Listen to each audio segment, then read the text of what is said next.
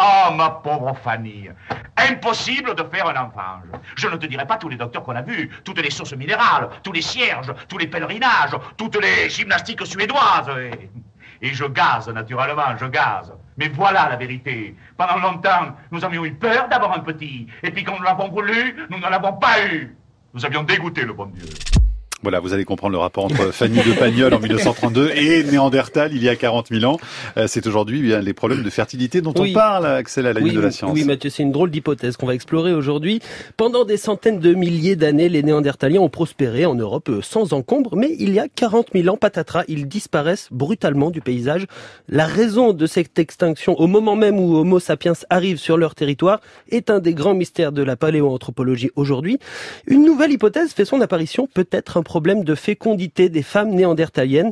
Et nous en discutons aujourd'hui avec celle qui a formulé et exploré cette piste, Sylvana Condemi. Bonjour. Bonjour.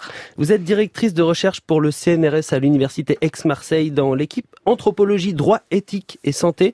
Alors comment en êtes-vous venu à explorer cette piste de la fécondité des néandertaliennes, puisque c'est de ça dont on parle? Est-ce que les autres hypothèses formulées depuis des années n'étaient pas satisfaisantes pour vous?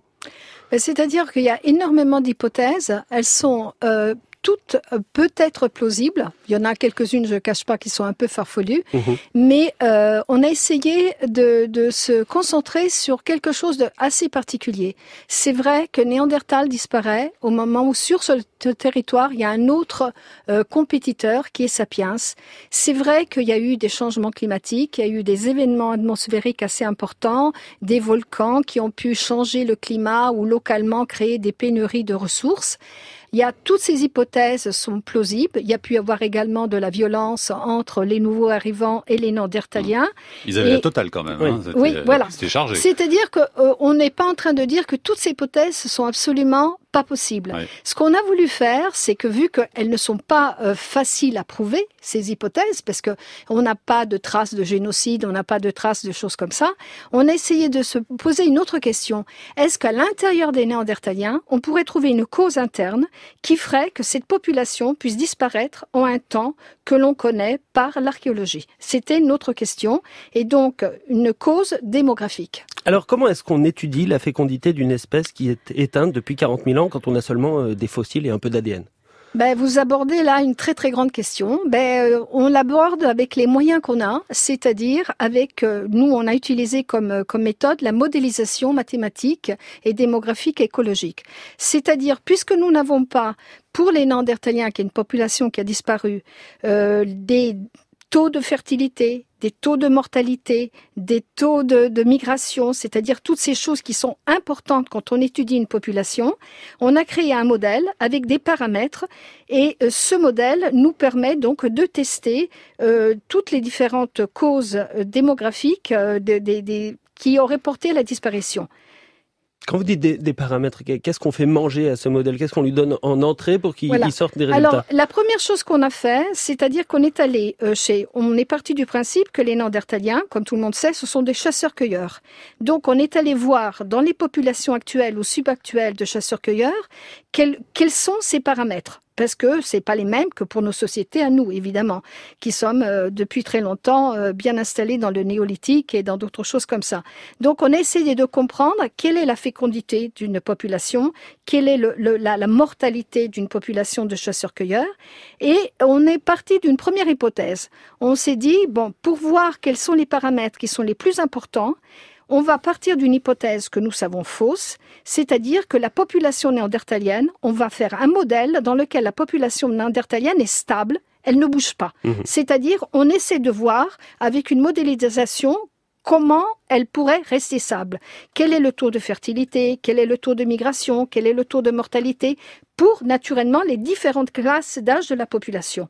Et une fois qu'on a eu ce modèle qui nous donnait la population stable, donc on a eu des taux de fertilité, mhm. de taux de migration, de taux de mortalité pour les différentes classes d'âge, eh bien on les a fait varier. On a fait plein de simulations, plus de 10 000, pour essayer de voir quels sont les paramètres qui sont les plus importants pour faire disparaître la population néandertalienne sur des temps plus ou moins longs. Alors on a pris le temps le plus long possible, 10 000 ans, qui est peut-être excessif, mais certains chercheurs pensent qu'elle a disparu en 10 000 ans, et on a pris un temps beaucoup plus court, 6 000 ans ou 4 000 ans. Alors si on se place un peu au milieu de ces populations néandertaliennes, comment déjà peut apparaître un problème de fécondité et, quelles sont les conséquences qu'on peut imaginer? Alors comment peut apparaître un, problème de fertilité, euh, c'est une question à laquelle il est difficile de répondre. On peut répondre par rapport à ce que nous savons aujourd'hui. Nous savons que la fertilité dépend de beaucoup de paramètres, mais il y a un paramètre qui est important, c'est les ressources, c'est la nourriture, c'est la quantité de graisse qui sont disponibles pour les femmes. Et on sait aussi que la fertilité n'est pas la même pour les femmes jeunes, celles qui ont moins de 20 ans et celles qui ont plus de 20 ans. Il y a vraiment une, disons, euh, une difficulté pour les femmes très très jeunes qui sont en faible euh, ressources, qui ont donc très peu de, graisse dans leur corps pour avoir des enfants. Il y a beaucoup plus de fausses couches et moins de fertilité. Donc on est parti de paramètres biologiques actuels parce que les Néandertaliens, après tout, sont des humains.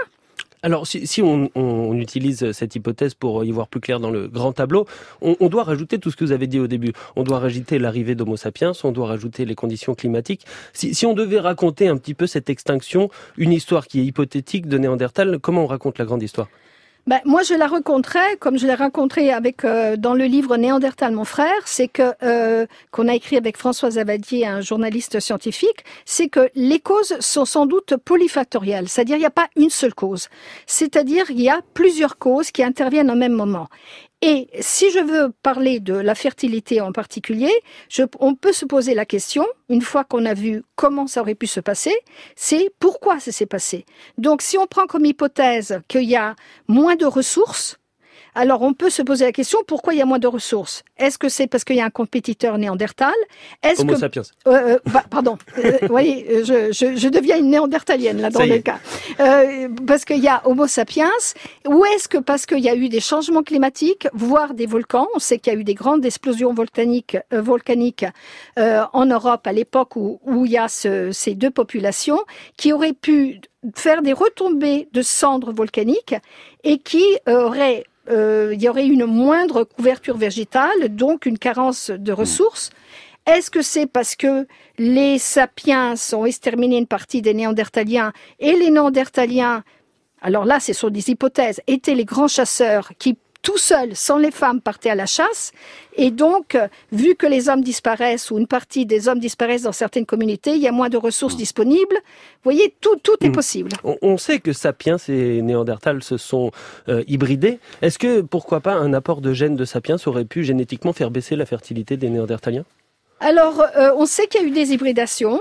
Euh, on sait aussi qu'il y a eu des chercheurs qui ont émis des hypothèses sur la base génétique, qu'il y a dans le chromosome euh, Y du néandertalien, il y aurait des problèmes euh, de histo-incompatibilité que quand ils se présentent dans les populations actuelles, portent à la stérilité ou plutôt à des fausses couches, surtout si le fœtus est mâle. Mais voyez, toutes ces choses-là peuvent former un ensemble qui mm. donne un tableau plus complet de la disparition des Néandertaliens. Bon, ben voilà, donc une nouvelle hypothèse hein, de autour de la baisse de fertilité de Madame de Néandertal. Merci beaucoup Sylvana Candémy. Et effectivement, vous êtes l'auteur de ce livre Néandertal mon frère qui est publié aux éditions Flammarion. Merci Axel, bon week-end, à lundi.